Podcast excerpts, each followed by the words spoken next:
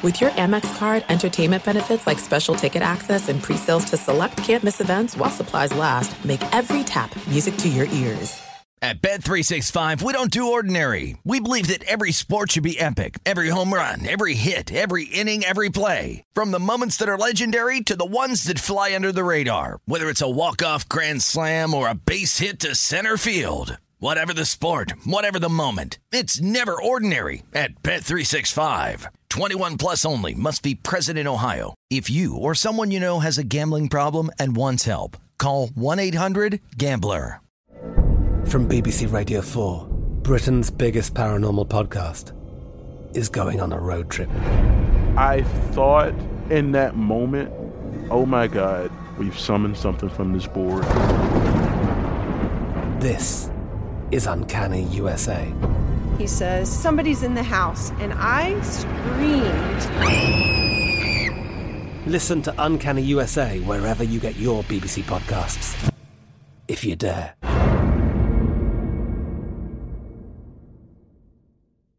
Xfinity has free premium networks for everyone this month, no matter what kind of entertainment you love. Addicted to true crime? Catch killer cases and more spine-tingling shows on A&E Crime Central. Crave adventure? Explore Asian action movies on Hayya. Searching for something extreme? Check out skating, snowboarding, and more on Fuel TV Plus, the global home of action sports. And find crowd-pleasing bops on iHeartRadio's Hit Nation playlist. There's new free shows and movies to love every week. Say free this week in your Xfinity voice remote.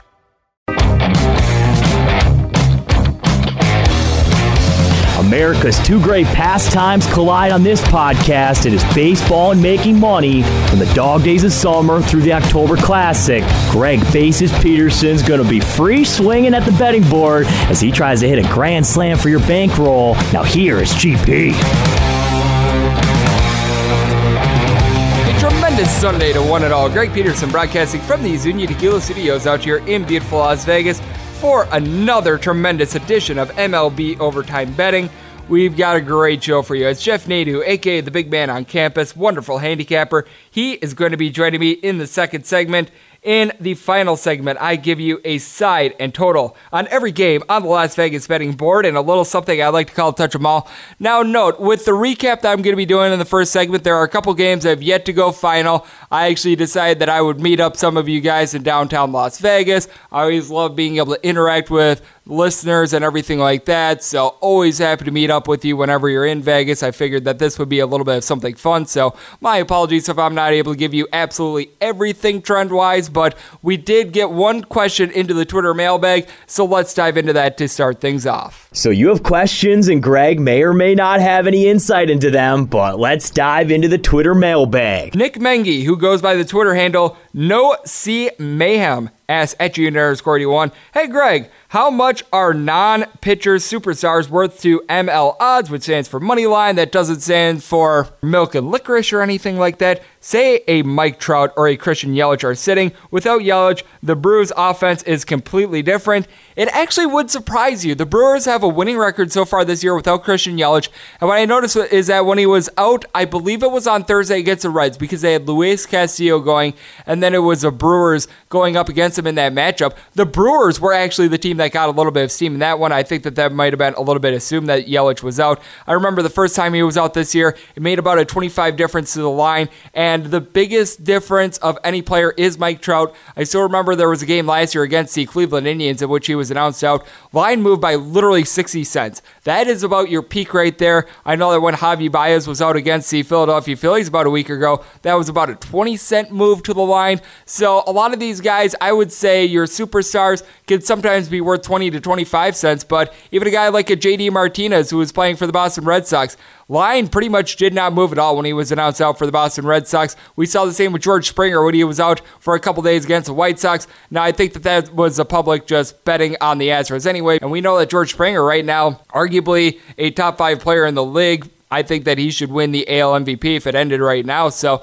it all depends on the situation. There are some guys that they just don't have a lot around them. Like if Josh Bell were to be ruled out for the Pittsburgh Pirates, I think it might make a little bit more of an impact than, say, Mookie Betts for the Boston Red Sox or something like that. So it all depends on the situation. The absolute max is whenever Mike Trout is out, that could be up to 50 cents. And like I said, there was that 60 cent situation that I was talking about last year. With your superstars, I would say plan on a little bit more like 20 to 25 if it is a big time player. So always happy to answer that. Thank you so much for tweeting in that question. Now let's take a little bit of a look back at yesterday, find some trends from it, and just become better handicappers in general. What happened yesterday? Let's go around the bases and find out. Things got started in a bang out there in Kansas City as the New York Yankees were able to take the first game of a doubleheader against the Kansas City Royals by a count of 7 to 3.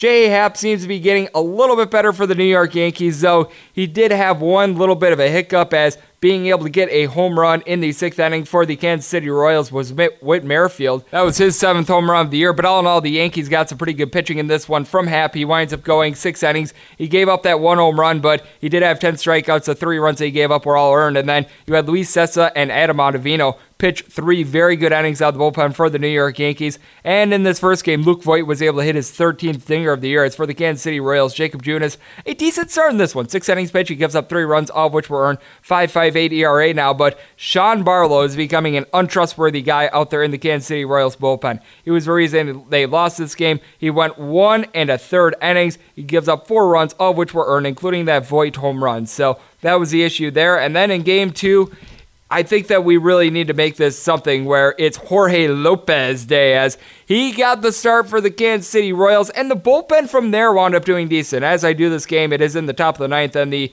Yankees have a 6 4 lead, but one Jorge Lopez got completely blown up. He winds up going one inning, giving up five runs, all of which were earned. He made it to the second inning and did not record an out there in the second inning. I will say, to the Royals' credit, at this point they've covered seven innings that have given up one run that was given up by Glenn Sparkman, so good on them. And in this game, the Royals have been able to battle back a little bit with guys like Adalberto Mondesi and company hitting some RBI, but the Yankees didn't even do this with a home run. They were just playing a whole lot of small ball, and they essentially went with a wholesale approach in this one with Chance Adams winding up getting four innings. He doesn't necessarily look like a trustworthy guy, though, because he did give up three runs in those four innings, but from there, Tommy Kahnle, Jonathan Holder, and Zach Britton have all given scoreless innings from there. So I thought that that was a very interesting approach by the New York Yankees. The Minnesota Twins just continue to pound the Chicago White Sox. 8 to 1 the final in this one. The Minnesota Twins had just one home run in this one. Ehire Adrianza is fourth of the year, but this is still a team that's on pace for two home runs per game and are on pace to break the record by nearly 60 home runs, the one that was set by the Yankees last year. And oh, by the way, if you've been betting the Twins for $100 in every game that they played this year, you're up nearly $1,400. By far the most profitable team out there in the big leagues. And Kyle Gibson, a profitable pitcher as well. He's now 5 and 2. He gives up just one run in seven innings. That one run was a solo shot that was supplied by Jose Abreu, who's 13th of the year. He's been doing well, but we've got to be continuing to fade a guy with a wonderful name. Manuel Bañuelos. Apparently likes to go by Manny Bañuelos, but I like Manuel a little bit more. Okay, okay, I'll stop. I'm sorry. But he gives up five runs in four innings, and then from there, the bullpen wasn't necessarily too bad, but there is right now one guy that you can't trust out there in the White Sox bullpen. That is Kelvin Herrera. He gives up three runs in two thirds of an inning. Best set, the White Sox bullpen, I will say, all in all, has been pretty good. A team with a pretty good bullpen as well. The Cincinnati Reds was not able to get the job done against the Chicago Cubs as the Cubs get an 8 to 6 win in this one.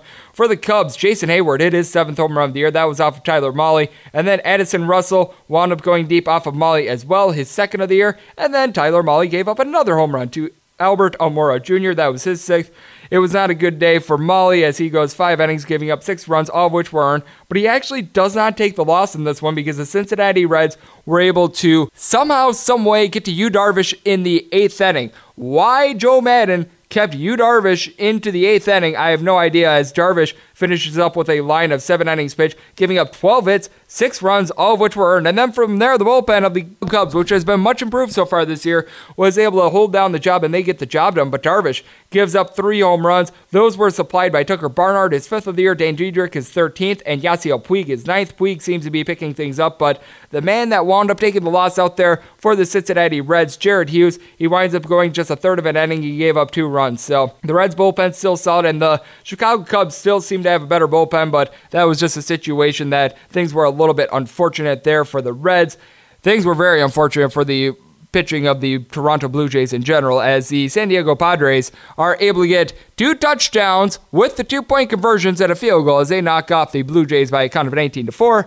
Edwin Jackson might not be seeing a whole lot more starts as he gives up seven runs, all of which were earned in four innings, giving up three home runs in the process. Sam Gaviglio, who had been so trustworthy out there in the bullpen of the Blue Jays, he completely jacked up his ERA. In two thirds of an inning, he gives up three home runs, five runs, all of which were earned.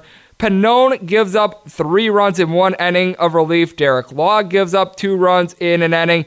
The Zac Rosscup, who was recently acquired, gives up two runs, only one of which was earned, as it was just so bad for the Toronto Blue Jays that they wound up having their backup catcher throw an inning in the game, Luke Maile, and he actually only gave up one hit and didn't give up a run. So good on him. For the San Diego Padres, Cal Quantrill gets his first career win. Six innings pitch, he gives up three runs, all of which were earned. He looks like a decent pitcher. He had lost his first three starts. He now has a 5.14 ERA, but he seems to be finding himself. He did give up two home runs. As for the Toronto Blue Jays, Justin Smoak one yard for his ninth of the year, and Lourdes Garcia his second of the year. That's big because Lourdes Garcia had zero home runs as of like three days ago. But here's a list of home runs for the San Diego Padres. Ian Kinsler is sixth. Eric Hosmer is eighth. Wil Myers, his eighth and ninth of the year. Austin Hedges, his sixth of the year. And then Hunter Renfroe went deep twice for his 13th and 14th of the year. This is a San Diego Padres team that has quite a bit of bop in the bat, and they seem to be really putting it together on offense. The Arizona Diamondbacks also putting it together on offense. They now have 28 runs in their past two games. They knock off the San Francisco Giants by a count of 10 to 4. It was Taylor Clarke who had a decent start in this one. Nothing great, nothing awful. Six and a third innings, he gives up three runs, all of which were earned. And then Andrew Chafin out of the bullpen gives up a run. But then you had good innings from Archie Bradley and Greg Holland to be able to hold down the fort. Holland now a 1.59 ERA, and it was just one home run for the Arizona Diamondbacks, as that was provided by Ketel Marte, his 11th of the year. He did a little bit of everything in this game for the team, and for the San Francisco Giants, it was just not a good start by their young starter in Andrew Suarez. In four innings, he gives up nine runs, seven of which were earned. He was not helped by errors by Pablo Sandoval and Brandon Belt, but he now has a 9 ERA. But the good news for the San Francisco Giants is that in five innings of relief, the bullpen gave up just one run, none of which were earned. One of those was due to an error that was on Sam Dyson. So it was a good showing from the San Francisco Giants bullpen, I guess, but man, Andrew Suarez looks like a guy that you've got to be fading. And you got to be, once again, fading the Miami Marlins after winning six in a row. They've now lost two straight. As for the Washington Nationals, they had Patrick Corbin go the distance. You don't have to worry about that awful Nats bullpen when they don't get to the bullpen because Patrick Corbin was magnificent in this one. Just five strikeouts, but in nine innings, he gives up just four hits, no runs. And for the Washington Nationals, they were able to get to Sandy Alcantara in this one. Alcantara in five innings gives up five runs, four of which were earned, was not helped by But the good news for the Miami Marlins is that their bullpen has not much better, and Jarlin Garcia wound up being able to pitch three innings of relief. So a little bit of a good sign there. The A's had a good sign with their offense as they were able to plate six runs even with Khris Davis out of the lineup, and they're able to get a six to five win. Matt Chapman with the big hit of the game in the first inning, he got a home run out of Yusei Kikuchi, his 12th of the year. As for Kikuchi, he winds up taking the loss in this one. Just got completely pelted. In three and a third innings, he gives up five runs, four of which were earned. Now is a 3.82 ERA. He just seems to be a different pitcher away from home than at home. That's something that I'm certainly noting. And good news for the Seattle Mariners is that in four and two thirds innings, bullpen gave up just one run. That was given up by Brandon Brennan. He now has a 2.30 ERA, so he's actually been decent for the team. And for the Oakland A's, they have DFA'd Fernando Rodney, which is good news. Bad news is Blake Treinen wound up giving up two runs, including a home run in this one. As Domingo Santana, his ninth and tenth home runs of the year, and Mitch Haniger is 13th. So the Seattle Mariners continue to play overs. A team that continues to play unders, the Tampa Bay Rays, and they continue to win their games by two plus runs. 27 of their 30 wins have been by two plus runs as they knock off the Cleveland Indians by a count of six to two.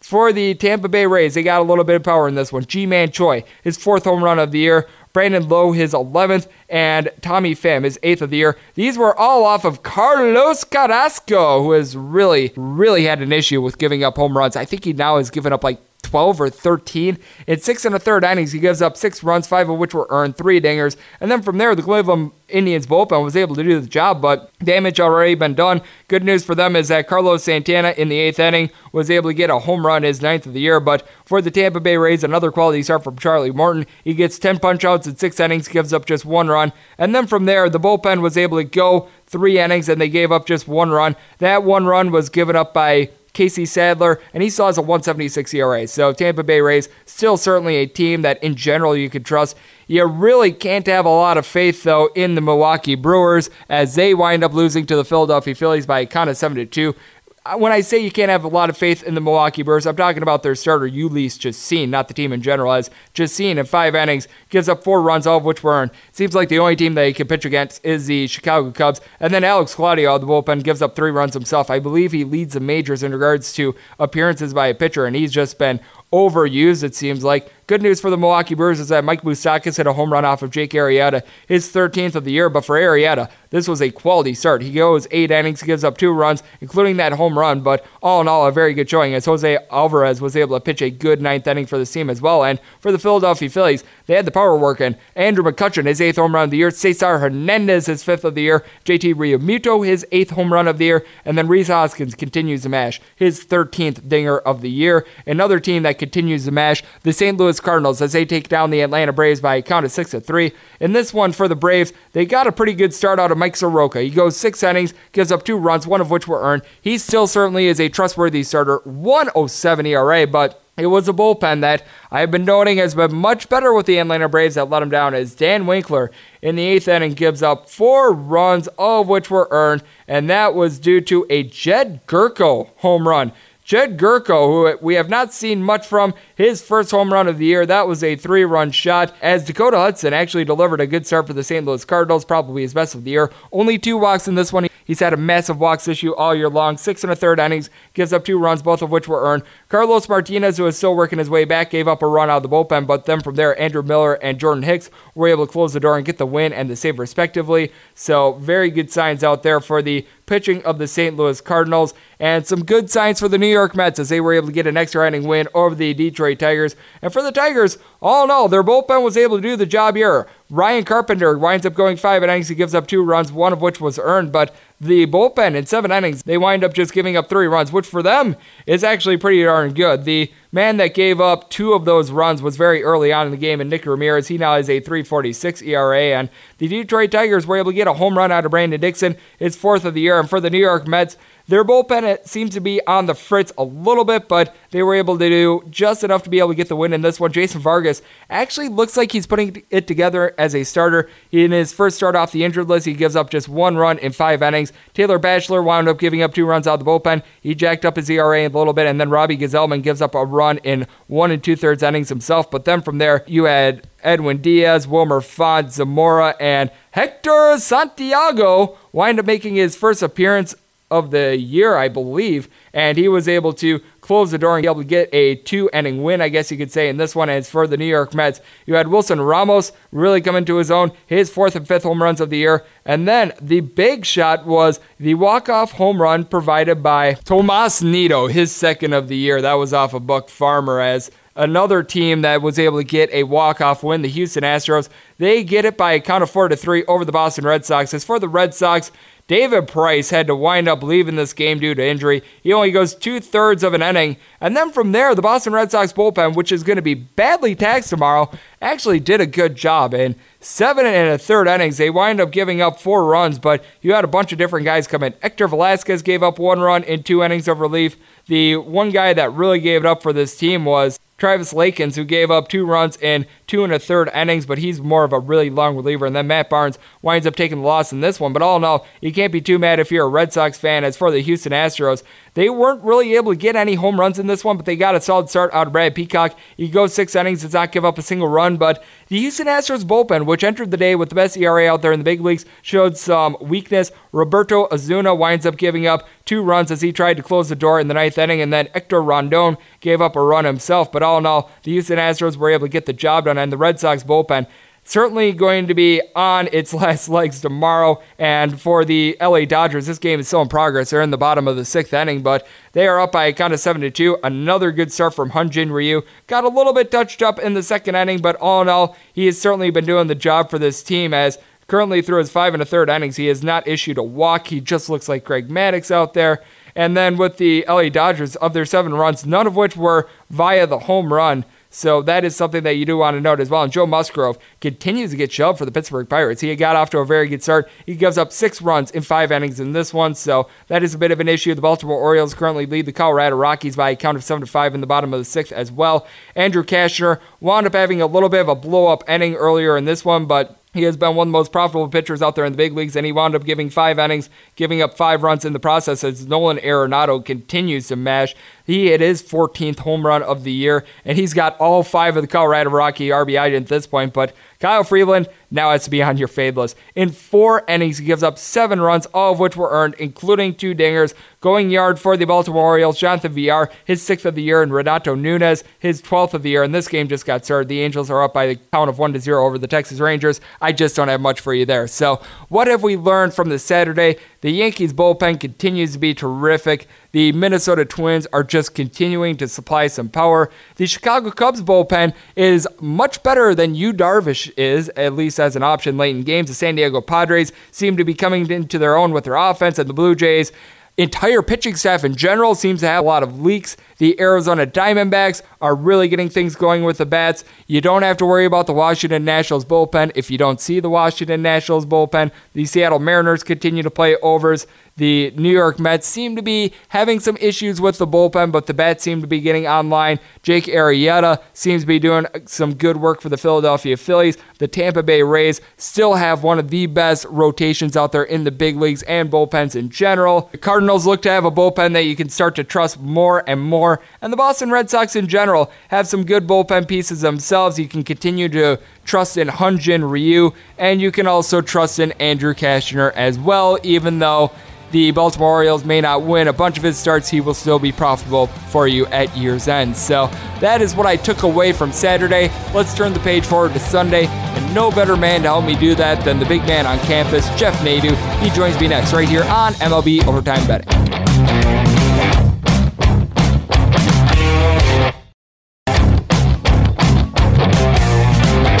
Greg is going to the bullpen as he makes a call to the Azunia hotline. And we're back here on MLB Overtime Betting. Greg Peterson broadcasting from the Azunia Tequila Studios out here in wonderful Las Vegas. We've had this gentleman on a variety of podcasts, College Hoops Overtime Betting, and right here on MLB Overtime Betting. It is a big man on campus. He handicaps a little bit of everything. College basketball, the MLB, the NBA, soccer, you name it, he does it. It is Jeff Nadu joining me, and you can follow him on Twitter at Jeff Nadu. How are you doing today, my good friend? Doing well, Greg. How are you? I'm doing great, thank you. And another team that is doing well is the Minnesota Twins. I know that you and I have both been watching this team quite a bit. I know that you've been firing on them quite a bit. I've been firing on them quite a bit, and they've been cashing tickets left and right. They're going to be going up against the Chicago White Sox on Sunday. What do you make out of this one? Because the Twins are right now on a record pace for home runs. They're ripping the cover off the ball. One through nine have just been terrific and they just seem to be getting enough from their pitching as well. It's been pretty good for them. Yeah, I mean, but you know, the funny thing is about the Twins, Greg, is they seem to do stuff like this every year. I know last year they had kind of a nice start to the season. We have to remember it's only May 25th, May 26th, the end of May. So, you know, we don't have a lot to go on, but we have teams that are showing off and showing out. I guess you kind of just ride it though with the Twins for as long as you can. And you look at them in this game, mean, you're laying big prices with the Twins. You had to do it on Saturday. You're going to do it again on Sunday. You mentioned that you know, they are hitting the cover off the ball. They've really been a fun team to bet on because, you know, unlike past seasons, you know, they, they have a, a, decent bullpen. They have a feasible rotation. But look, I mean, they lead the league in runs scored. They've been just a fun team to watch. You look at Dylan Covey, not a guy that I'm running to the window to back. And you, know, you look at Jake Odorizzi, he's had a very good season. You know, really outside of occasionally Kyle Gibson. Really, everyone's pitched fairly well for this group. I hate to be square. I hate to be kind of going the way you think you'd go, but I got to go Twins. I mean, this team's averaging over two home runs a game, Greg. I mean, that's just unbelievable. Everyone in this lineup is contributing. And, You know, Covey, like most pitchers on the White Sox, is very hittable. I'll agree with you here. I kind of like the Twins. I will say there is one guy that I'm not really looking to back for the Minnesota Twins. That would be Michael Pineda. On this podcast, yeah. I call Michael Pinata for a reason. That's really the only time that I've been fading the Minnesota Twins. Whenever Michael Pineda's on the mound, because this guy is an ERA above five and he just seems to give up too many dingers. I mean, he's had a problem a lot of that with his career. When he was with the Yankees, a lot of his issues were late, you know, in innings, you know, getting out, you know, just ending innings. You know, he'd seemingly get the two outs and then he'd give up two or three hits in a row. And before you know it, you know, an inning that looked pretty quick ended up being, you know, an inning where he gets crushed. You know, he's never really, I think, kind of matriculated into what a lot of people thought he would. Um, he's had some injuries, which, you know, obviously that hurts. But yeah, I mean, I think outside of him, I, I think you have to be pretty happy with what they have. You look at Orizzi, um, he's had a pretty good career. I mean, you know, he's with Tampa for a long time. He comes over. You look at this year. I mean, opponents are hitting 195 off Odorizzi. I mean, he's been very good. Uh, he's got a whip right around one. I mean, he's everywhere you want to be. You know, he's only given up four home runs over 53 innings. I'm definitely interested here in, in Odorizzi. He's definitely a guy that I'm, I'm wanting to bet. The Twins are absolutely white hot as we do have Jeff Nadu joining me right here on the podcast. And the team that seems to be heating up as well is the Arizona Diamondbacks. We're noticing recently that the San Francisco Giants have went from very much an under team to playing a lot of overs, but they're playing them for the wrong reasons. You got guys like Derek Holland coming out of the bullpen. He has not done much for this team. With the Arizona Diamondbacks, you've got quite a few guys that are able to hit, Ketel Marte, Christian Walker and company. And you have a matchup here of Shaun Anderson against Luke Weaver. Luke Weaver, a guy that's only three and three, but I really like what I've seen of him so far this year. 314 ERA, 106 whip, 62 strikeouts. This is a spot where I do have to look at the Arizona Diamondbacks. I'm not sure about you. Yeah, you know, I actually backed Arizona Friday night. I had the whole game. Yeah, that was 18 to 2. That was a cruiser an easy winner there. I mean, those are the ones you kind of dream about. I mean, it's funny because they actually went down uh, two one in the game, and yeah, they just that was kind of it. I think they outscored them. I think seventeen nothing the rest of the way. Yeah, I, I, mean, uh, you look at Arizona, definitely a good lineup, a team that's definitely going to put it together. Yeah, they kind of hit a little bit of a bump, really basically up until the Friday night game, and then they started to show out a little bit and score some runs. They have plenty of guys that can hit in this lineup, whether it's Ketel Marte or Adam Jones or or really whoever. I'm liking what I see from them, and you're always going to get a good offensive performance. Luke Weaver, as you said, he's been very good. Yeah, they've had their bumps in the, the rotation as well. You know, Zack Godley, uh, Robbie Ray at times, but you know, Weaver's been real good for them in 57 innings. He's only given up a few home runs, not walking a ton of guys good whip, good average against. San Francisco, Greg, you kind of feel bad for their fans. I think they have to understand it's time to probably blow up what they have there. They have a lot of big contracts. It's Bruce Bochy's last year. It's time to get a new manager in there, kind of relieve some of those big contracts and really start over. You have a decent base of some young guys, and I think it's time to start. I mean, you look at this team. 219 average, second worst in the major leagues. They're not getting on base. Their on base percentage as a club is 283. Just hideous numbers. Have an on base percentage under 320. I mean, you have major issues. This team stinks. They can't hit. Their bullpen's not very good. Yeah, I mean, I kind of like what I'm seeing out of Arizona right now. I'll keep backing them. I, I kind of liked them a little bit on Saturday, not as much as they did Friday, but I think back on Sunday, when I heard the starters for Sunday, I kind of had an interest in Arizona here. I'll go back to the well with them. Should be a nice spot here. I'm right now seeing Arizona as about a minus 115 to minus 120 favor, which is obviously very reasonable in this spot as we do have Jeff Nadu joining me. And with the San Francisco Giants squad, getting back to them, you were talking about the lineup. The only guy in the starting lineup on Saturday that entered with a batting average above 255, Pablo Sandoval. That tells you all that you need to know about the San Francisco Giants right there. And they're still playing overs just because you take a look at this lineup. I mean, Madison Bumgarner, yeah, he's a decent starter, but he's not what he once was. The bullpen was very good at the beginning of the year, but you could tell that they're getting tags. When you got guys like Drew Pomeranz and company getting starts, I just think that this is a team moving forward. There's going to be a lot of value in fading, especially at home, because it feels like their numbers are overinflated when they're at home. Yeah, as you said, there's just not much to really like about them. I mean, Brandon Belt's not having a good year. You know, Brandon Crawford's not having a good year. You know, you went out and made a deal for guys like Evan Longoria. I mean, just junk. Buster Posey, he's not giving you his normal 315. You know, you've had to have, you know, score runs off random guy. I mean, Tyler Austin, has been okay. Certain guys at times, but it's just been a real mess. I mean, people are just having bad years. Gerardo Parra, Greg, who he's normally a really good hitter. I mean, was at Colorado, who's a good hitter. He's been at some good spots. He's hitting under 200. Solarte's been a mess. Just up and down this lineup, just mess after mess after mess. It was so bad with Parra. I believe that he's now with the Washington Nationals because I remember he had that grand slam a few weeks ago against the LA Dodgers. So that tells you right there just how bad it's been going for them. And that's funny you say that because, you know, normally, you know, kind of on top of players, but you, you, don't even realize Gerardo Parra moved on because he's been so bad. You know, it's like, yeah, he doesn't play much. I think he occasionally will get a start, but, but yeah, I mean, up and down the lineup either way. I mean, there's a lot of just poor averages, just not getting on base. Speaking of a team that up and down the lineup has poor averages, the Kansas City Royals. Actually, the top of the lineup, I will say, guys like Whit Merrifield, Adalberto Mondesi, Alex Gordon and company, they're very good. And then it feels like after those top five hitters, you got that big divide. The guys like Chris Owings, Ryan O'Hearn, Martin Maldonado, all hitting below 200. And they have to go up against the Yankees and Domingo Germán, who has been absolutely sensational this year. Nine and one record, 260 ERA, whip below one, and he goes against Danny Duffy, who's actually off to a good start himself. I will say, I'm a little bit surprised that he's three and one right now, but I just feel like regression to the mean is going to set in, and this is one where I do have to look at the Yankees on the run line. Yeah, I could see where you're going there. I will admit, Greg, I, I kind of like the under in this game at nine and a half. I mean, anytime I can get a, a total above nine, and I'm always interested in kind of going over what I can get from an over under perspective. As you said with Danny Duffy, it's actually pitched pretty well for the most part. You know, and again, I know that I'm playing with fire with KC's bullpen, but here's something I know about it, Greg. You look at both pitchers. I like what I'm getting out of both of them, particularly Germán, who has the ability to shut you know, really any lineup down. And as you said, this isn't a great lineup. Opponent's only hitting 185 against Germán. His whip's under one. He's really been the best starter that the Yankees have. You also look at the Yankees bullpen, their ability to close things down.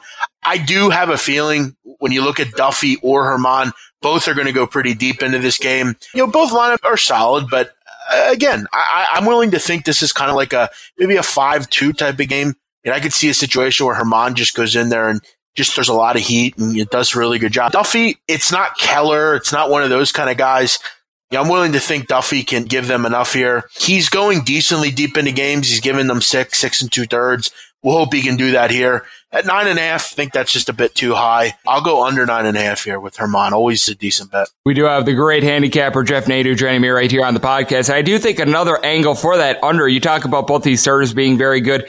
These two teams had to play a doubleheader yesterday. And with the New York Yankees, they had to do essentially piecemeal a starter because they didn't even know who their starter for game two was going to be until after game one of the doubleheader yesterday. You got to think that they want to get as many innings as possible out of Domingo Germán, who we just mentioned was good. And we both mentioned Danny Duffy right now, right around a 3-4, 3-5 ERA. And we know the Kansas City Royals bullpen stinks, was completely taxed. They had to go with Jorge Lopez in the second game. I do think that the under and the Yankees run line is the way that I'm going to be going in this one. I think that you're really onto something with this under. Yeah, I wouldn't be surprised if this is like a six nothing game or something. I, it wouldn't surprise me if Germán kind of goes the distance here or, you know, goes seven and, and they kind of clean it up late. But yeah, you know, you look at the Yankees and I'm sure you let your people know of, you know, we record this the day before and, you know, we're recording this late Saturday afternoon and it's almost five o'clock Eastern and the Yankees still don't have a starter for game two, as far as I know. So, you know, who knows what's going to go on in game two, but this is going to be big for both teams. This is kind of that one of those games where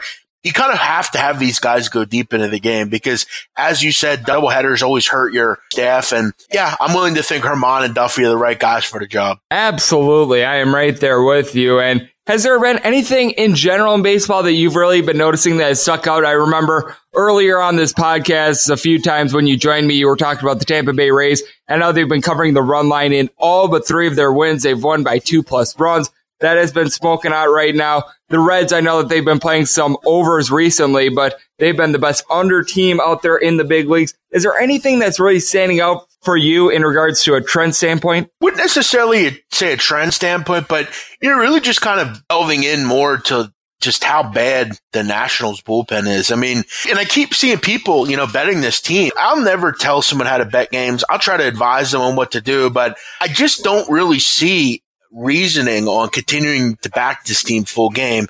It's kind of a shame because, you know, you do kind of like their rotation. I mean, Scherzer, Strasburg, Corbin, you know, all guys you want to back, but it's really never, you know, if they have to pitch one inning, they can blow it. You know, it seems like every night they're blowing a lead. And the only reason this weekend they're winning games is because they're playing the worst team in the majors and the Marlins who have a bullpen that's just as bad. But yeah, I mean, they're obviously horrendously bad. There's a, a, lot of teams with bad bullpens. I mean, I, have been playing a lot of first fives this year. You're really kind of trying to identify matchups, obviously that make sense. And, you know, you have, you know, it's just certain spots where pitchers just don't pitch well against teams. You know, obviously last night, I think this Giants team is going to continue to be a nice team to bet against because you, know, you look at last night, guys like Drew Pomeranz who don't pitch well against certain teams and righties or lefties. You know, a guy like Dakota Hudson down at St. Louis. He's been on my favorite list. Oh, yes. I mean, he's had uh, awful issues against left-handed hitters are killing him. Finding those matchups, identifying them, and really, you know, I've often talked with baseball. It's really a game of you're going to be betting a lot of the same things, a lot of the same pitchers against a lot of the same pitchers, you know, finding things that work for you and, and, just kind of sticking to it. Absolutely. And then I feel like sometimes it's the same way in college basketball. Like I remember we were both betting on Cal State Northridge so much because it's like, you know what? They may be a 20 loss team, but if you're giving me a double digit amount of points every single game, I'm going to keep taking them. And it's one of those things where if it just keeps cashing, don't try to overthink it or anything like that. So many people are thinking, oh, this streak is going to end, or you know what? This is a trend. We've got to keep backing it blindly. And it's not one of those things. When you just do your handicapping, and if it keeps coming out that, hey, betting against the San Francisco Giants is the way to go, just keep betting it as long as you're making money. Yeah, I mean, uh, look, I'm not saying that analytics is completely something I don't look at. I definitely look at some things, but know, I think a lot of the time analytics will almost try to get you to think and jump ahead of things and say, well, something bad's going to happen. Like Hyun-Jin Ryu can't keep pitching this way or Mike Soroka can't keep pitching this way. Mike Minor can't keep pitching this way. And, you know, a lot of the time they keep pitching that way. I mean, sometimes we just look for things that aren't ever going to come. And, you know, look, you're going to have to lose games in baseball. It happens, but you know, you got to ride these guys as it happens. And that's really in any sport. I, I think you're dead right. Like if something's working, stick with it. You know, eventually you're going to lose, but not losing a ton is the key, you know, and I'll keep riding hot pitchers, fading bad ones. And I, think I'll do just fine with it. I am right there with you. And Jeff, I'd like to close it up with this. Where can the good people out there find you on social media and elsewhere? Since I know that right now you're handicapping a little bit of everything with so much playoff action. Soccer has really been in full swing the past few weeks. I know that UEFA is really starting to wind down and everything like that, but you're a man that has just about everything covered. Yeah, I mean, definitely over the last week or two, you know, I'm really kind of focusing solely on baseball. You know, occasionally I'll get involved with the NBA playoffs or something, but baseball has kind of been my focus right now and really just kind of getting ready for college football, keeping an eye on the NBA draft, the combine stuff, you know, kind of figuring out who's coming back and who's staying at school. So, yeah, really just trying to put content out there, stay fresh. And uh, you can find me on Twitter at Jeff N A D U. Terrific. A big thanks to Jeff Nadu for joining me right here on the podcast. And coming up next, it is that time that I give you a side and total on every game on the Las Vegas betting board and a little something I'd like to call Touch 'em All.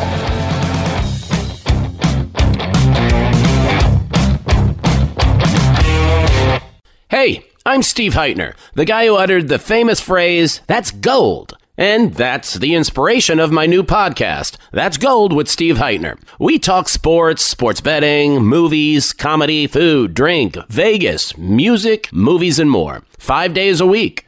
Did I say movies twice? Look, guys love it, whether they're hip or worried about breaking a hip. Find us on Apple and Google Podcasts, as well as Spotify and Stitcher. That's Gold with me, Steve Heitner. Welcome back to MLB Overtime. Greg is throwing a gem, so yeah, he better not blow it. And a big thanks to our man, Jeff Nadu, aka the big man on campus, for joining me in the last segment as we are back here in the Azunia Kilo studios for MLB Overtime Betting. And now it is that time that I give you a side and total on every game on the Las Vegas betting board in a little something I like to call Touch 'em All. If a game is listed on the betting board, Greg has a side and a total on it, so it is time to touch them all. Note that some of these plays are all locked in, good to go. I've already bet them. We are all signed, sealed, and delivered. Some of these plays, I'm in wait and see mode. I'm waiting on maybe a lineup change, maybe just a line move in general. And in some cases, there are teams that have just not announced starters as well. That will all be noted as we go along, and any changes that are made to these plays and any updates are going to be available on my Twitter feed at Gene underscore 81. And as per usual, we go in Las Vegas rotation order, starting with 951, 952. The Miami Marlins head to Washington, face off against the Nationals. Caleb Smith goes for the Miami Marlins. Erick Fedde goes for the Washington Nationals.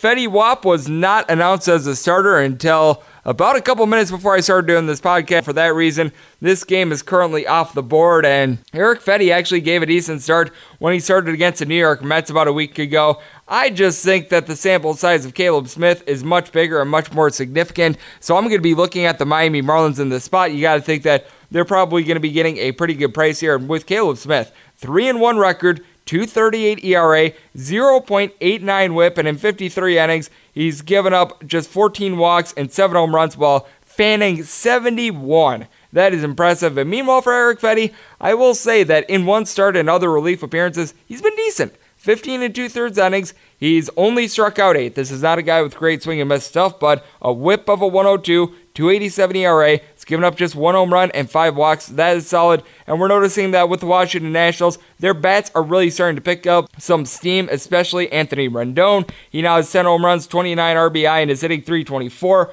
Juan Soto has his average very nearly at a 300. He has really done a great job in that regard. 34 RBI, 287 average. He's got eight home runs on the year. You've got Trea Turner back in the lineup. He led the MLB in stolen bases last year. Matt Adams is not necessarily doing a great job of being able to draw walks or anything like that, but he's got a 260 average. Brian Dozier filling at the Mendoza line, but we've noticed that Yan Gomes has an average up to a 240. Victor Robles sitting about 250 as well. He's got some speed, and Adam Eaton is doing a solid job of getting on base. And then with the Miami Marlins, you're taking a look at the worst offense out there in the big leagues. They are the only team that is averaging fewer than three runs per game, but they do have a couple bright spots in there. You have to like the way that Harold Ramirez has been hitting. 353 average since getting called up to the big leagues. Neil Walker was used in a pinch hitting role yesterday. He's hitting a 280. That's been good. But then you take a look at a lot of these other bats. Austin Dean, Garrett Cooper, both hitting below the Mendoza line, along with Herrera out there in the outfield. Their outfield in general, led by Curtis Granderson, has just been a hot mess. I will say that Jorge Alfaro has been doing a decent job being able to hit for this team. He got the day off yesterday, but he's got seven home runs on the year. He's hitting nearly 250. Miguel Rojas says his average at a 252. Martin Prado at 243. But then got Starlin Castro and Brett Anderson both hitting right around 230 out there in the infield. So I do think that this is a spot where Caleb Smith is going to be able to cool down a hot hitting Washington Nationals team, and the Marlins will be able to win a lower scoring game. I'm right now leaning towards the under and the Marlins as long as I'm getting a plus price. But as always, check back in the morning on my Twitter feed at GNR81 for official plays on this since it's currently off the board. 953, 954 on the betting rotation. The LA Dodgers head to Pittsburgh to face off against the Pirates. Chris Archer goes for the Buccos. Kenta Maeda goes for the LA Dodgers. The total on this game is 8.5. The over is anywhere between minus 110 and minus 115 juice. The under anywhere between minus 105 and minus 110. If you like the Dodgers, you're going to be laying anywhere between minus 159 and minus 163. Plus price here with the Buccos anywhere between plus 145 and plus 150.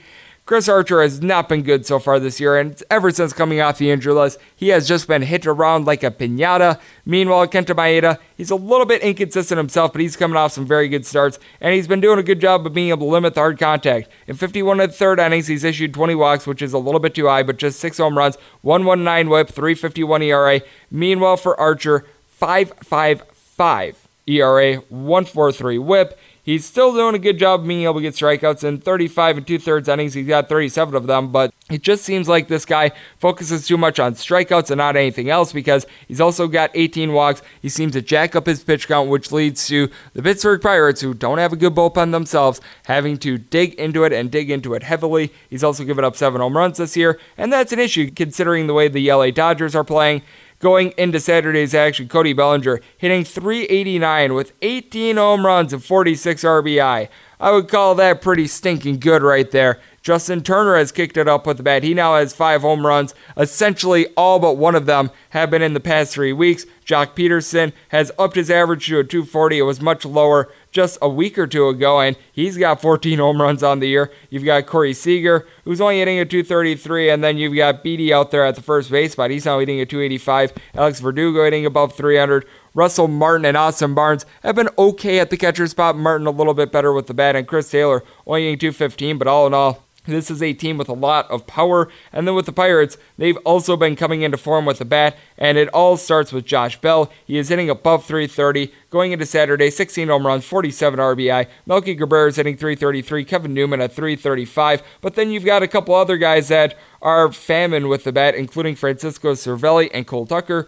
Both these guys hitting below the Mendoza line. Adam Frazier at the top of the lineup has been doing a decent job of being able to get on base. He's hitting right around to 250, and then Bryan Reynolds hitting above 300 himself with Starling Marte starting to get it going with the bat as well. So for that reason, I am all aboard the LA Dodgers run line and I'm going to be taking this total over. Right now, with the run line of the Dodgers, I'm seeing right around even to minus 105. Would like to be able to get a little bit of a plus price, but I've already locked in over 8.5 in this spot. 955, 956 on the betting rotation. The Philadelphia Phillies are in Milwaukee to face off against the Brew Crew. Brandon Woodruff goes for the Brewers. Meanwhile, Zach Eflin goes for the Philadelphia Phillies. The total on this game is 9.5. The under is minus 115. The over is minus 105. If you like the Phillies, you're going to be getting a plus price anywhere between plus 145 and plus 155. The Brewers are a between minus 158 and minus 165 favorite. I do really like what I've seen out of Brandon Woodruff so far this year, but this just seems to be a little bit too big of a price, especially with Zach Eflin throwing two complete games in the month of May. I remember that he got shelled the last time we went up against the Milwaukee Brewers, but all in all, for the year, Zach Eflin, despite not having great swing and miss stuff, has been doing a solid job. 5 and 4 record, 276 ERA, just 47 strikeouts in 62 innings, but He's only given up 13 walks and 8 home runs as well. He's really done a good job of limiting that. And then with Brandon Woodruff, he has really come into his own. He's only given up like one earned run per start in the month of May. 351 ERA in 56 and a third innings. He's only given up six long balls and 17 walks with 65 strikeouts, and he's a pitcher that can rake as well. So that's always good to note. And then for the Philadelphia Phillies and Milwaukee Brewers, they both have their own sluggers that can rake outside of pitchers. Rhys Hoskins hitting a 260, 12 home runs, 39 RBI. He was able to get another one yesterday. Meanwhile, Christian Yelich 20 home runs. And this is despite being a little bit banged up this year 325 average, 42 RBI. He's doing a little bit of everything for this team. You've got Jean Segura, who's doing a tremendous job with his average for the Philadelphia Phillies. He is hitting at a 322. And with the Milwaukee Brewers, you got a couple guys that are kicking up with the average. Orlando Arcia got off to a really rough start so far this year, but he has now upped his average to a 256.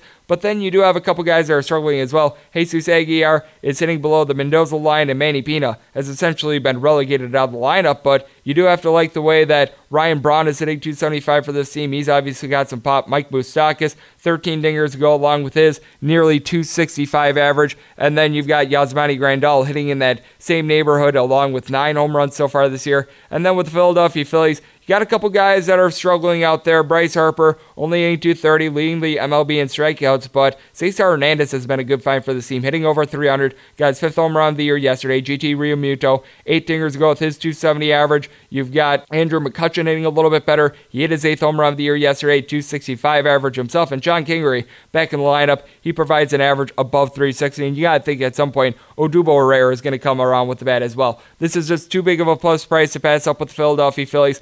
I'm noticing steam still coming in on the Brewers as well. I'm thinking a lot of people are thinking that there's no way the Brewers are going to lose another game, but I think that that could be the case. So we're going to be taking the plus price here with Philadelphia Phillies and wait and see mode there, but I've already locked in the under on this game. We move on to 957, 958 on the betting rotation. The Cincinnati Reds are in Chicago to face off against the Cubbies.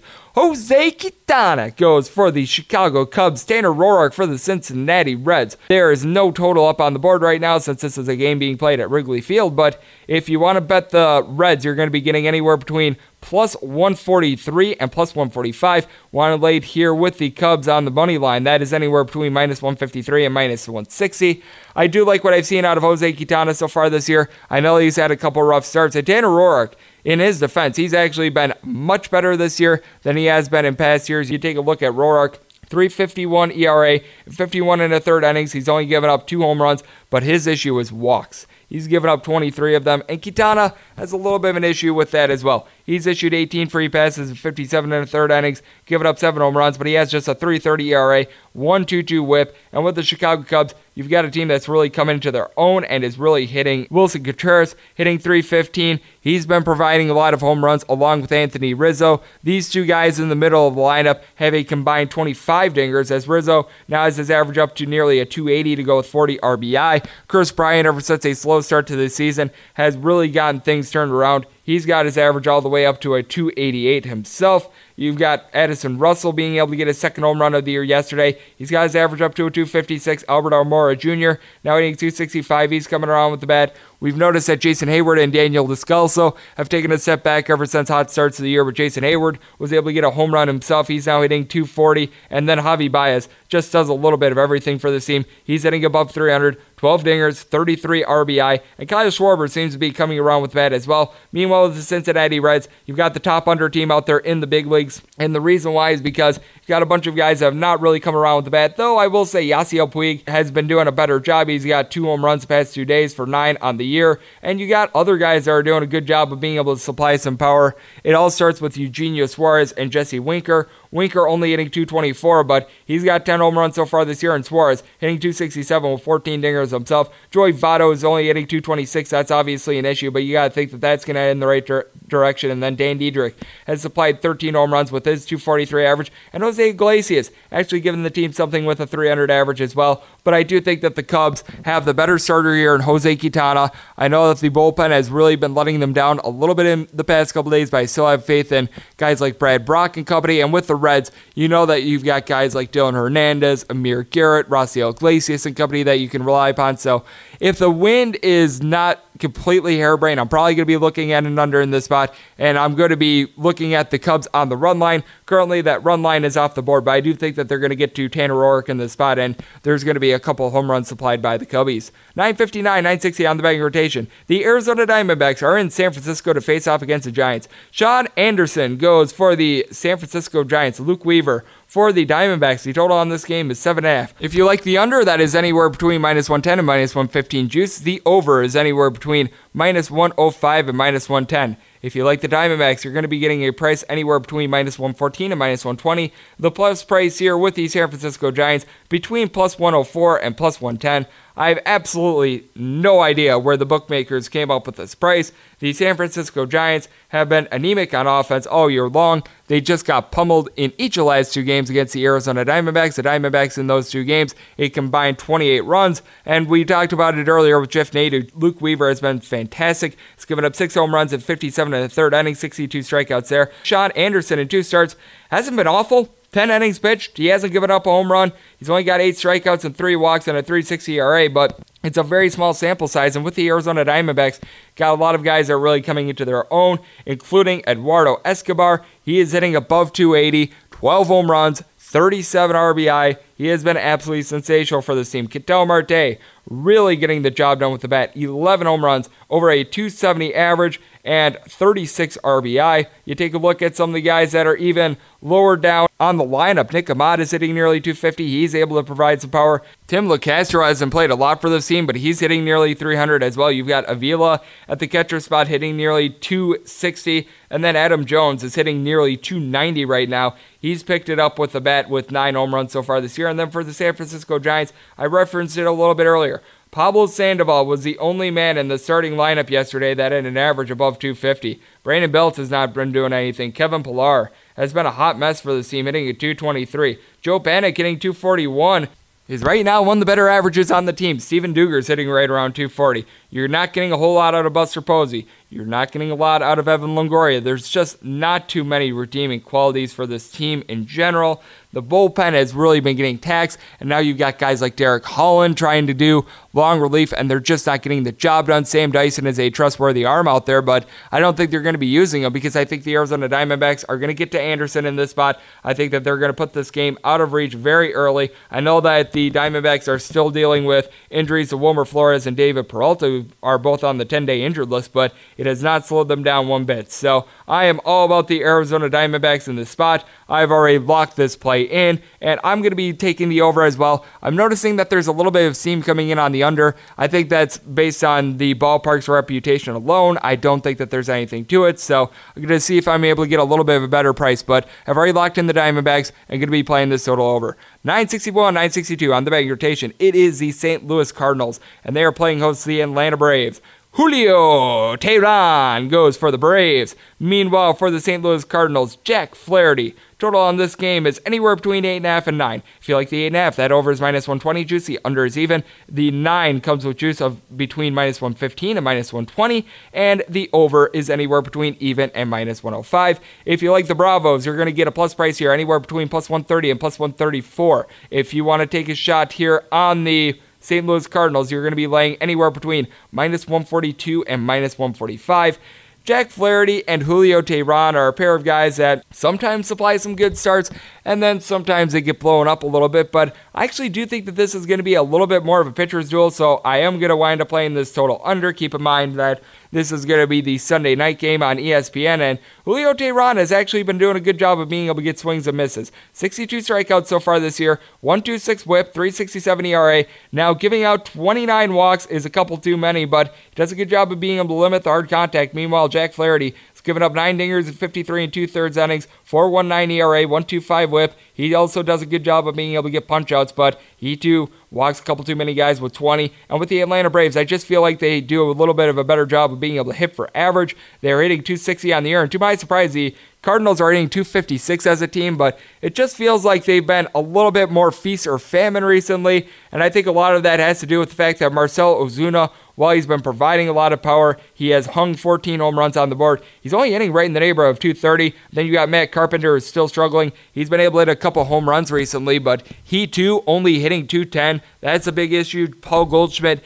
hitting 262 is just not like him. Dexter Fowler is hitting 265, but that seems to be falling back to earth. Jose Ramirez and Paul DeJong are both hitting above 300, but they're both cooling down a little bit. And then Kolten Wong now hitting below 240 after a good start to the year. Meanwhile, you take a look at the Atlanta Braves. It's just absolutely amazing what Austin Riley is doing for the team. Five home runs. He had another big RBI for the team. He's hitting above 350. Ozzie Albies is hitting right around 265, and Ronald Acuna Jr. Both these guys have a good mix of a little bit of everything. They're able to hit for power and average. Albies, seven home runs so far this year. Ronald Acuna hitting more in the realm of 280 with a double digit amount of home runs himself. Dansby Swanson has been a really nice find. 35 RBI and hitting above 260 going into Saturday's action. And then Freddie Freeman is the guy doing a little bit of everything, hitting nearly 320, 13 home runs himself. Whoever they stick in at the catcher spot, whether it be Trey Flowers or Brian McCann, both been getting the job done. Then Nick Markakis and Josh Donaldson seem to be cooling off a little bit. But uh, Markakis still hitting right around 280. Josh Johnson at 265. He's been a little bit up and down this year, but with the Atlanta Braves, we also noticed that the bullpen has really been picking it up for the team as well. I do like the way that guys like Anthony Swarzak and Josh Tomlin are able to give this team some good bridge innings. I know that Jerry Blevins has been blown up with his ERA a little bit, but then you've got other guys like Luke Jackson and even Sean Newcomb that are able to do the job for this team. He's been solid ever since being moved from the starting rotation to the bullpen. So for that reason, I am looking at the Atlanta Braves here and with the St. Louis Cardinals also having a solid bullpen. I'm looking at this total under as well. I'm wanting to try to get more minus 110 juice on that under of nine. And the Braves just seem to be not getting a lot of love right now. I'm noticing a little bit of money coming on the St. Louis Cardinals. So in wait and see mode there, but, I'm going to be playing the St. Louis Cardinals and the under in the spot. 963, 964 on the banging rotation. We've got one that is off the board as the Tampa Bay Rays are in Cleveland facing off against the Indians. Got to think that the Tampa Bay Rays are going to be going with some form of an opener here as they are still to be determined. Meanwhile, Trevor Bauer goes on the bump for the Cleveland Indians. And this is a spot where I'm probably going to be taking a look at the, the Tampa Bay Rays and the under in the spot. We've noticed that Trevor Bauer has been getting a little bit touched up in his past couple starts. He was very good at the beginning of the year, but he has since had his ERA skyrocket to nearly a 4. He was absolutely lights out in the month of April. He looked very good towards the end of the year last year, but just taking a look at the month of May, in three out of his four starts, he's given up at least four earned runs in three of them. And in two of those starts, he's given up seven of them. He still has good swing and miss stuff, 80 punchouts in 70 and two thirds innings. He's been going deep in his starts, but he's also allowed nine home runs as well. He's got a 117 whip. And then with the Tampa Bay Rays, their wholesale approach has been working very well. Whenever Ryan Stanek comes in as an opener, he's able to really set the table. And then from there, Jalen Beeks and Yonny Chirinos have really been doing a good job of being able to limit the damage themselves. Both these guys have an ERA below a 3.5. And then with the Tampa Bay Rays, you don't necessarily have a bunch of sexy bats out there, but you just have a bunch of guys that are able to make some solid contact. Brandon Lowe heading into Saturday had 10 home runs, hitting 280 with 28 RBI. Austin Meadows, I really feel like is a difference maker for this team. He's got nine dingers of his own. He's been hitting above 300 for the squad oh, all year long. Spent a little time on the injured list, but he's been very solid whenever he's been out there. Ji-Man Choi is hitting right around 260. Hasn't necessarily provided pop, but he does a good job of being able to get on base. Avisail Garcia, nine dingers to go with an average above 280 himself. And we've even noticed that Willy Adames and Kevin Kiermaier has picked it up in recent days for this team as well. And then with the Cleveland Indians, they just don't have a lot of guys that are hitting in general for this team. Carlos Santana has been doing a little bit of a better job providing some power. He's up to eight home runs. I think four of them are in the last 10 days, but Jake Bauers is hitting below 220. Jose Ramirez barely above the Mendoza line. Leonys Martin below 230. Roberto Perez below 230. You've got Greg Allen, who's barely hitting above 100 at this point, and then Jason Kipnis, who's hitting at 220. Francisco Lindor is having to do a little bit of everything. He's hitting 280. He's provided seven home runs ever since coming off the injured list, and we do know that the Cleveland Indians, they themselves, have one of the best bullpens out there in the big leagues. You've got guys like Nick Wittgren that have been doing a good job of being able to bridge innings.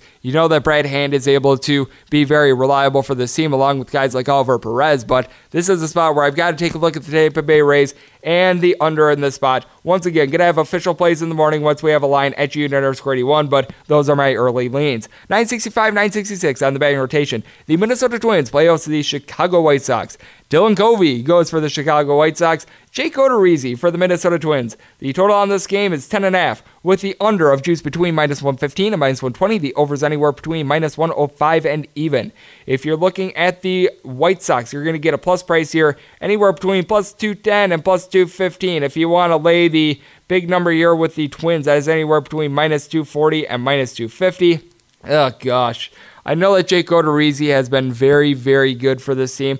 I know that the Twins are rolling right now. I know that the Twins are on pace to shatter the home runs record by like 60 home runs that was set last year by the New York Yankees. I'm looking at the Chicago White Sox here. Dylan Covey has not been the Mona Lisa Vito of pitching. In 20 and a third innings, he's given up four home runs, 16 walks, 531 ERA, 157 whip. But I'll continue to say it the White Sox bullpen has been much, much better recently than it was at the beginning of the year. Jace Fry and company have been doing a very good job of being able to lower their ERA. Whenever they have a lead late in games, Colome is able to close it out for them. And this is a White Sox team that they've got some power bats themselves. They've been held a little bit silent by the Minnesota Twins early on in the series, but Jose Abreu, 13 home runs, 267 average, 42 RBI. He's been terrific. You've got Tim Anderson as well. He is hitting 337 for the squad. He's got eight dingers, 25 RBI. Yoan Moncada and Leury Garcia at the top of the lineup both have very solid averages.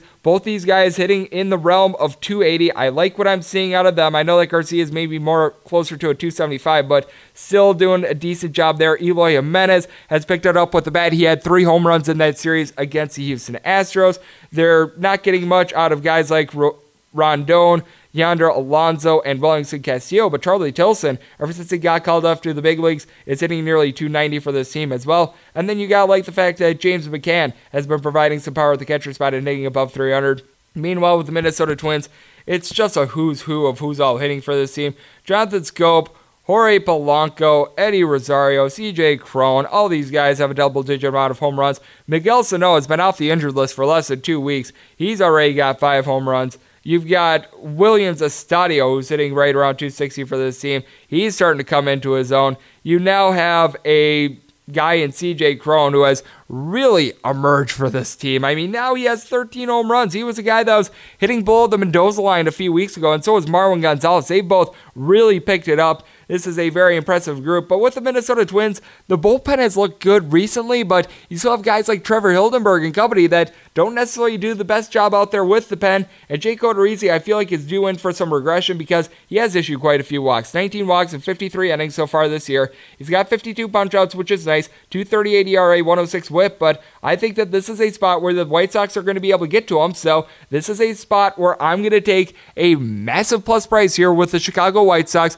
I'm also going to take this total under. I think that Covey is able to give a couple solid innings, and then from there, the White Sox are able to pitch very well against the Minnesota Twins. And I do think the Twins in general are doing for a little bit of regression. So I'm in wait and see mode on the under. Would like to get a little bit more even juice there. And the public is continuing to bet the Twins, so I'm in wait and see mode there, but I'm going to be on the White Sox and I'm going to be on the under. 967, 968 on the betting rotation. It is Boston Red Sox in Houston to face off against the Astros. Justin Verlander goes for the Stros. Eduardo Rodriguez for the Boston Red Sox. Total in this game is 8.5 with the over anywhere between minus 110 and even juice. Unders between minus 110 and minus 120. If you like the Red Sox, you're going to get a very rare big plus price here. Anywhere between plus 167 and plus 170. Want to lay it here with the Stros. That's anywhere between minus 185 and minus 190. I know that it is very rare that we get to see the Boston Red Sox at this big of a plus price, but I think it shows with the pitching matchup. Justin Verlander has just been terrific this year. 8 1 record, 2.24 ERA, 0.73 whip. I will say this about Justin Verlander. He's given up 12 home runs and 71 and a third inning so far this year. That's high, but you know what else is high? The fact that he's got 89 punchouts and has only given up 36 hits in those 72 innings. A third of the hits he's given up have went yard, but he's not allowing a lot of contact. Meanwhile, Mr. Rodriguez, he also has not necessarily done the best job of keeping the ball in the yard. 54 and two thirds innings. He's given up seven home runs, 19 walks. Does have 61 punchouts himself, but a 5.43 ERA. And with the Red Sox, I do like the way that their bullpen has been pitching. Got guys like Marcus Walden, Matt Barnes and company that have been doing the job. But the Houston Astros, with guys like Osuna, Josh James and company, they've got the number one bullpen out there in the big leagues. So I do think that the Houston Astros are going to be able to pull out a little bit of a lower scoring game. And the Astros themselves could turn this thing into maybe like a 5 to 1 six to one style game because they do have so many good bats out there. Josh Reddick hitting nearly 330 for this team.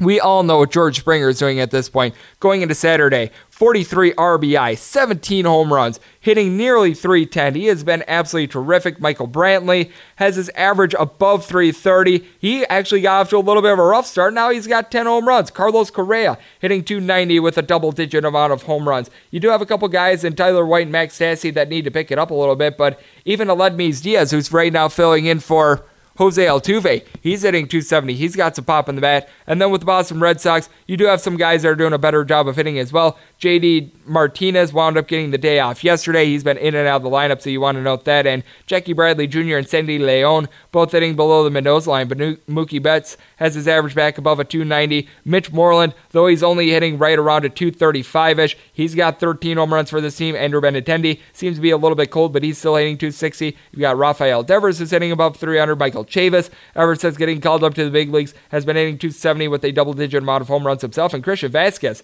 hitting 300 as well. So I do think that this is a spot where the Astros should be able to win and should be able to win by quite a bit. I'm right now seeing a run line price on the Astros of anywhere between even and plus 105.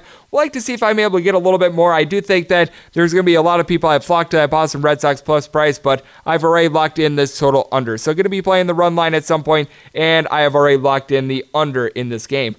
969, 970 on the betting rotation. The Kansas City Royals play host to the New York Yankees. Danny Duffy goes for the Royals.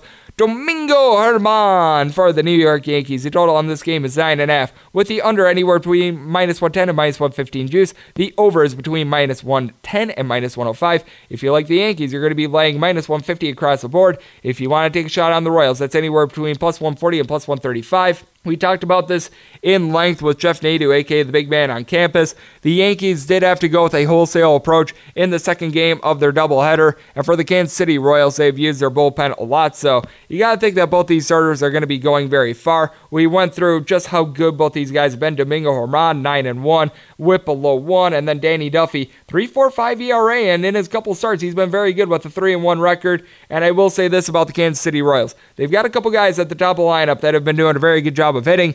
They've also got some guys at the bottom of the lineup that are doing absolutely nothing. I do like whenever Terrence Gore is in the lineup. He's been hitting nearly 400, but that's very few and far between. And then you've got the other guys for the Kansas City Royals at the bottom of the lineup that are doing nothing. Cam Gallagher, Martin Maldonado, Ryan O'Hearn, Chris Owings, all these guys are hitting 210 or worse on the year. But then you do have a couple of guys at the top lineup that are doing a great job. Whit Merrifield hitting nearly a 300. Alex Gordon does a little bit of everything, hitting 290. He's got some home runs. Nicky Lopez, who's now seeing some time, he's hitting above 300 for this team. You gotta like the way that Hunter Dozier has provided 10 home runs with an average just below 300. And you take a look at Jorge Soler, he's hitting right around 245, and he's provided 11 home runs as well. That's obviously been good for this team. But then you take a look at the New York Yankees. This is a team that is just absolutely mashing right now. Gary Sanchez and Luke Voit, between the two of them, 28 home runs going into the second game of the doubleheader. DJ LeMahieu hitting above 320 for this team. Gio Urshela is hitting in the realm of 333. Cameron Maybin has seen a dip in his average, and Austin Romine hitting right around the Mendoza line. But Brett Gardner in recent days has really kicked it up. He now has seven home runs. He was hitting right around 200 about a week and a half ago. That's all the way up to a 240. Gleyber Torres has 12 home runs. He's hitting nearly 300 himself. Kendrys Morales is still having his woes with the bat, but Clint Frazier is providing some home runs as well. All in all, I think that this is a spot where the Yankees are going to get another great start out of Domingo Germán. I do think that Danny Duffy is going to be decent in this one as well, so I've already locked in this total under, but I'm looking at the Yankees on the run line here. Currently, I'm seeing the run line price right around even across the board. Would like to be able to get a plus price here before I lock it in, but I'm going to be on that along with the under. 971, 972 on the betting rotation. The LA Angels play host to the Texas Rangers going on the bump for the first time this year for the Angels, Andrew Heaney, and for the Texas Rangers, Ariel Jurado. The total on this game is 9, and the over is anywhere between minus 115 and minus 120. The under is between even juice and minus 105. If you like the Angels, you're going to be laying anywhere between minus 155 and minus 160. Plus price here with the Rangers is anywhere between plus 143 and plus 146. This is just a lot to be laying for a guy that's making his first start of the year. And it's not like Andrew Heaney was the Mona Lisa Vito of pitching last year either. He had a 9 and 10 record. He had an ERA of a 4.15. He's not necessarily awful. He doesn't give up a ton of hard contact in 180 innings. He gave up 27 home runs last year, so that's maybe a little bit high. And with the Texas Rangers, you've got a bunch of guys that are doing a great job of being able to match for this team. I really do like the way that Joey Gallo has come into his own this year. I don't think he's going to be able to keep up his 285 average, but he's got 15 home runs and 35 RBI going into Saturday's action. He's been terrific. You've also got quite a few guys that do a great job of being able to get on base. Shin-Soo Choo hitting 300. Danny Santana hitting right around 300. Same with Luke Forsythe. Elvis Andrus hitting at 325. Hunter Pence above a 310. Nomar Mazara is even hitting 250. You do have a couple guys that are struggling to get on as well as Ruben Cabrera, Ronald Guzman, Jeff Mathis. All guys are hitting below 230. But with Cabrera, he's at least provided nine home runs. And then with the Angels, they're doing a better job with their bats as well. Danny Fletcher, Tommy La Stella, both guys are hitting right around 300. We've noticed that Brandon Goodwin has taken a little bit of a dip in his average, but then you've got a couple guys that are a little bit famine as well. Zach Cozart, Luis Rengifo, and Cole Calhoun are all guys that are hitting 222 or worse. Shohei Ohtani, ever since he got into the lineup, only hitting about 240. Albert Pujols has provided eight home runs so far this year, but he's only hitting 230 himself. And then we all know Mike Trout is able to do. He's hitting just below 300 with a double-digit amount of home runs. And then Tommy La obviously doing what he's doing average right around 312 home runs so far this year. But with Ariel Jurado, I know he didn't necessarily have his best start when he got his lone start of the year earlier in the year when he went four and a third innings, but has a 208 ERA, 115 whip. In 17 and a third innings, he's only given up one home run and three walks. He's had some very good command for this team. With the Texas Rangers, they don't necessarily have the best bullpen. Jeffrey Springs is one of the very few guys that you're able to rely upon in the bullpen because you do have guys like Jose Leclerc and Jesse Chavez that have struggled so far this year. But I do think the Texas Rangers are going to be able to get to the LA Angels. And we've noticed that in the month of May, the Angels have a bottom 10 bullpen out there in the big leagues after it was so good at the beginning of the year. So for that reason, I think the Texas Rangers are going to be able to pull out a slugfest in this one. I'm in wait and see mode as to the number I'm going to be able to get on the Rangers. I'm noticing a little bit of steam coming in on the Angels, but have already locked in this total over. I do think that we're going to get a slugfest. I think the Rangers pull it out. 973 974 on the betting rotation. The Seattle Mariners are in Oakland to face off against the A's. Brett Anderson goes for the A's. Mike Leake for the Seattle Mariners. Total in this game is 9.5. The under is anywhere between minus 115 and minus 110. The over anywhere between minus 110 and minus 105. If you're looking at the Seattle Mariners, plus price there is anywhere between plus 140 and plus 147. Want to lay it with the A's, that's anywhere between minus 150 and minus 157. Mike Leake has had a leak recently for this team in his last start against the Texas Rangers. Well, he did leak. I know, I know. I'm giving you guys a lot of bad jokes right now, but for the year, he's 3 and 5, 473 ERA, and in 59 innings, 14 home runs given up. He's had good command. He's given up 11 walks, but man, that is a lot of home runs. Meanwhile, Brett Anderson has had the opposite problem. In 54 and a third innings, he's only allowed four home runs for the Oakland A's. He's done a very good job of being able to limit the hard contact. He has had a bit of a walks issue. He's issued 20 free passes, and this is not a swing and miss guy with Anderson. 28 strikeouts in 54 and a third innings, but 4.14 ERA, 136 WHIP, and there's really good news with the Oakland A's. They have DFA'd Fernando Rodney. You don't have to worry about him coming into games anymore. So that is actually a huge, huge thing if you're betting on the Oakland A's. You don't have to worry about that bum anymore. And with the Oakland A's, they are starting to get things going with the bats. Khris Davis has been in and out of the lineup so far this year. I noticed that he's been missing in the past couple games, but whenever he's in it, he's hitting about a 250, 12 home runs, 29 RBI. He missed yesterday's game, so I don't think that he's going to be in the lineup today. But Jeff Phegley has been hitting right around a 270 for this team, along with Marcus Semien. Both those guys getting the job done. Chad Pinder has been in a limited amount of at bats this year due to being on the injured list hitting right around a 270 as well. Matt Chapman hitting 260. Matt Olson, ever since he's come off the injured list, has been providing some power himself. He's hitting right around 250. And then Chapman himself, 12 home runs so far this year. You got like that. Jurickson Profar hitting below the Mendoza line. Robbie Grossman at a 212 is a bit of a woe. But Ramon Laureano has picked things up himself. He's only at 250. And then Mark Kane is back in the lineup. And ever since coming off the injured list, he's been pretty good. And then for the Seattle Mariners, this is a very feast or famine team. Domingo Santana has been terrific for them 10 home runs, 41 RBI. He's hitting 278. Kyle Seager made his season debut yesterday. He's got two hits. That's obviously going to help them out.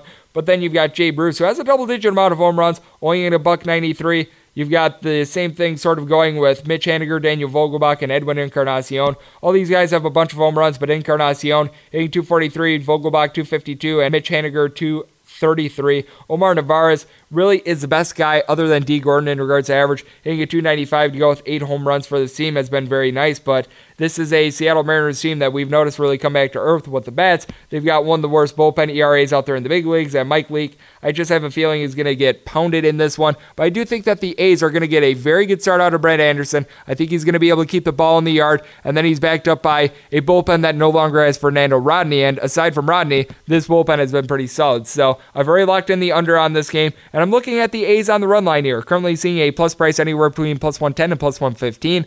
Would like to see if I'm able to get a little bit more, so I'm in wait and see mode there, but I've already locked in the under on this game. 975, 976 on the betting rotation. The Toronto Blue Jays play host to the San Diego Padres. Chris Paddack goes for the Padres. Marcus Stroman for the Toronto Blue Jays. If you like the pods, that's anywhere between minus 127 and minus 130. Plus price here on the Blue Jays, anywhere between plus 117 and plus 120. Total in this game is 8. The over is anywhere between minus 110 and minus 115. Juicy under is anywhere between minus 110 and minus 105.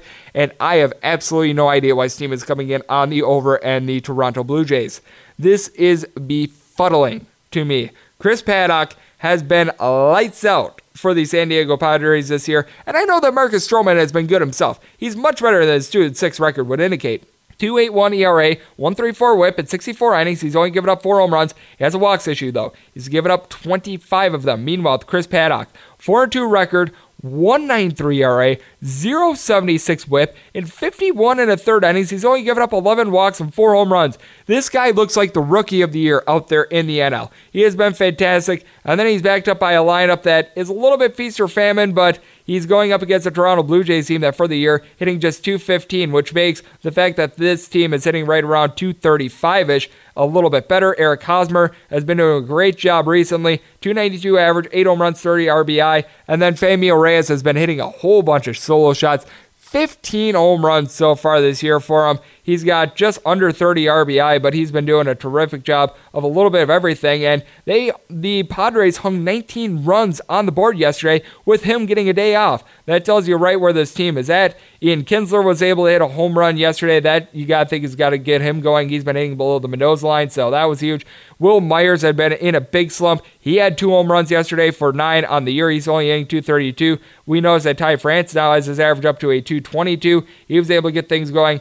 Let's put it to you this way. Everyone was hitting for the San Diego Padres yesterday. Hunter Renfroe has his home run total up to 14. He's hitting at 250 for the team. Manny Machado now hitting 267. I think that he's one of the few guys that didn't hit a home run for the team yesterday. I mean, it was absolutely befuddling. And then with the Toronto Blue Jays, Vlad Guerrero Jr. is only hitting at 222. It is nice that he's got now five home runs, but he just hasn't been doing a lot for the team. Justin Smoak hitting three home runs in the last six days is good for the team. He now has nine on the year, but he's only hitting 220 himself. Freddie Galvis was able to hit a home run a couple days ago. He's hitting 270, and Rowdy Tellez has nine diggers to go with his 243 average. But the whole catcher spot in general for this team has been really bad. I will say that calling up Craig that calling up Cavan Biggio is very interesting. He made his season debut yesterday, going oh over 3. But then you've got other guys that are just not really living up to their expectations too, like Jonathan Davis. He's only hitting a 114 for this team. Randall Grichuk hitting 232. This is a spot where I think that the San Diego Padres should be able to win this one. I think that the Blue Jays are going to be able to get a quality start out of Marcus Stroman. I've noticed that the bullpen has come back to earth a little bit for this team, but I do think that this is going to be a lower scoring game because I think that Chris Paddack delivers another gem. I have already locked in the San Diego Padres as a play. Currently, Wayne mode on the under since for some reason, unbeknownst to me, there's money coming in on the over, but I've already locked in the Padres and I will be on this total under. 977, 978 on the bag rotation. The Detroit Tigers are in New York to face off against the Metropolitans. Zack Wheeler goes for the Mets. Spencer Turnbull for the Detroit Tigers. Total in this game is between 7.5 and 8. If you like the 7.5, the over is anywhere between minus 115 minus 125 juice. The under anywhere between minus 105 and plus 105. On the 8s, the over is anywhere between minus 110 and even. The under is anywhere between minus 120 and minus 110. If you're taking a look at the Tigers, that is a plus 165 price across the board. And the Mets are laying anywhere between minus 180 and minus 185. Zack Wheeler has had some very, very tumultuous stretches so far this year. There are some starts where he looks absolutely terrific, and there are some where he does not look good at all. And Spencer Turnbull is actually a guy that I like. He's much better than his 2 and 3 record would indicate. Now he's been the victim of giving up some unearned runs, including that grand slam against the Oakland A's last week. But in 53 and two thirds innings, he's only given up five home runs. The 22 walks a little bit of an issue, but he's got 54 punch outs. 2.68 ERA to go with a 1.3 WHIP, and then Zack Wheeler 474 ERA, 137 whip. He's given up six home runs in 62 and two thirds innings, so he's limited the hard contact there, but he's also given up quite a few free passes with 23 of them. And this is a Detroit Tigers team that seems to be starting to finally find its own with this team. Ronnie Rodriguez has been a good find. He's hitting right around 250. He leads the team with six home runs, which saying that he leads the team with six home runs is still a little bit sad. Miguel Cabrera finally got his second home run of the year a few days ago, so that's been good. He's hitting nearly 300 for this team. That has obviously been much needed for them because with the Detroit Tigers, you got a bunch of guys that have a bunch of lowly averages right now. Grayson Greiner, Josh Harrison, Jacoby Jones, all hitting below the Mendoza line. Niko Goodrum is hitting just a 213. I will say that Dawin Lugo, I hope I'm saying his name correctly, hitting a 270 is nice. Nick Castellanos hitting in the neighborhood of a 265 has been great. Jeimer Candelario was just a massive disappointment. He's been out of the lineup for the past couple weeks. He was hitting below the Mendoza line before then. Christin Stewart is only hitting a 210. But they do have Spencer Turnbull, who I think is going to be able to deliver a good start, and they've been hitting against the Mets. The Mets have been having their guys like Drew Gagnon and Robbie Gsellman really failed them out there in the bullpen, and it has been one of those situations where Zack Wheeler has been very hittable, and the Mets themselves have had some woes with the bats so far this year. Amed Rosario is now hitting right around 253. JD Davis more in the realm of 275. Pete Alonso certainly getting the job done, but even his average has dipped to a 250. Now you're able to make up for it when you're hitting for 17 home runs. That obviously is going to help things out, but Wilson Ramos hitting a 270 is terrific. And then you've got just a couple other guys like Carlos Gomez that are not necessarily getting the job done. Todd Frazier hitting just above 200 himself. And with the New York Mets, they really had to burn through just about everyone in the bullpen yesterday with that long extra inning game. So you got to feel like some of these guys are going to be tired. And then They just haven't really gotten a lot out of Hechavarria and Aaron Altherr, their recent pickups. And this is a spot where I do think that the Detroit Tigers seem to be starting to come around with the bats a little bit. I do think that they're going to be able to get a very good start out of Spencer Turnbull, and they save essentially the best guys like Shane Greene and company for this game. So for that reason, I am going to be taking the plus price here with the Detroit Tigers. And I'm looking at this total over as well. Right now with the over, I'm right now trying to see if I'm able to get more minus 110 juice. And I'm noticing money coming in on the Mets as well. So going to be playing both of those. And we wrap things up with 979, 980 on the betting rotation. The Colorado Rockies play out to the Baltimore Orioles. David Hess goes for the Baltimore Orioles. Germán Marquez for the Colorado Rockies. Total in this game is anywhere between 11.5 and 12. If you like the 11.5, that total is anywhere between minus 110 and minus 120. The 12 comes with juice of minus 110 both ways, and the under on 11.5 anywhere between even and minus 110 as well. If you like the Baltimore Orioles, the plus price here anywhere between plus one between plus 230 and plus 245. Want to lay here with the Rockies. That's anywhere between minus 290 and minus 270. And there's a reason why you're getting a big plus price here with the Baltimore Orioles. It's because our good buddy David Hess has been giving up a lot of home runs, and now he's at altitude in Colorado. This is a gentleman that for the year, oh boy, he has given up 16 home runs in 45 and a third innings, 675 ERA, 141 whip. Germán Marquez, though, He's given up eight home runs in 72 innings. I mean, obviously, it's no comparison. 3.38 ERA, 1.11 WHIP with Germán Marquez, but you've got a Baltimore Orioles team that's able to hit. Trey Boom Boom Mancini going into Saturday, hitting 300, 11 home runs. Renato Nunez, 11 dingers himself. He's hitting right around 230. You've got Dwight Smith Jr. has been able to give this team a 280 average. He's been hitting some dingers. I know that Jonathan Villar and Stevie Wilkerson are not hitting at the same average as they did at the beginning of the year. Both these guys hitting just south of 250, but Hanser Alberto hitting above 300 for this team. Pedro Severino providing something at the catcher spot. And ever since Keon Broxton got called up to the big leagues, he's been doing a terrific job as well. As he was on the injured list, he was able to hit home run a couple days ago. And with the Colorado Rockies, you know that this team is able to hit. I know that Daniel Murphy has not really come around with the bat yet, but he was able to hit a couple dingers. Ian Desmond seems to be picking things up with his 225 average. We all know what Nolan Arenado and Trevor Story are doing. Trevor Story hitting 275, double digit amount of home runs. Nolan Arenado going into Saturday, 325 average, 13 home runs, 37 RBI. Raimel Tapia hitting 285. David Dahl just above 300. You've got Rogers at the second base spot who's hitting above 300. Tony Wolters is hitting at 290. So you've got a pair of teams that are doing a terrific job of hitting. So for that reason, I am on this over. And seeing as though it's getting seamed right now, I'll be right back because I'm going to fire in on this over. But I'm going to be taking a plus price here with the Baltimore Orioles. There's going to be nobody in the public that's going to be betting on the Baltimore Orioles, so I'm going to wait and see here, see what kind of a plus price I'm going to get. But I'm going to take a shot here. I know that the Orioles have a little bit of a lackluster bullpen, but I think that they're going to be able to out hit the Colorado Rockies in what is going to be a massive slugfest. So on the Orioles and the over. And that'll do it for the Sunday edition of MLB Overtime Betting. A big thanks to our man, Jeff Nadu, aka the big man on campus, for joining me in the last segment. And if you ever have a question for the podcast, feel free to tweet it in at unit underscore 81. You can subscribe to this fine podcast on Apple iTunes, Google Play, Spotify, and Stitcher. And let's make today a successful, profitable, and fun one. And I'll talk to you guys once again tomorrow. Thank you so much for tuning in.